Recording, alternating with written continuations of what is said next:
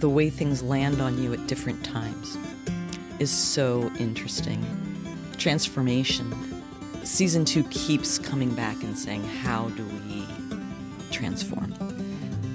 That's the beauty of going through hard things is the well of empathy that you develop that you can then in turn give to other people.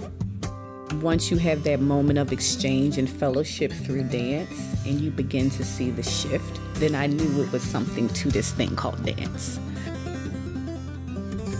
There's just so much passion for me in helping kids get through what could be some of the worst days of their life.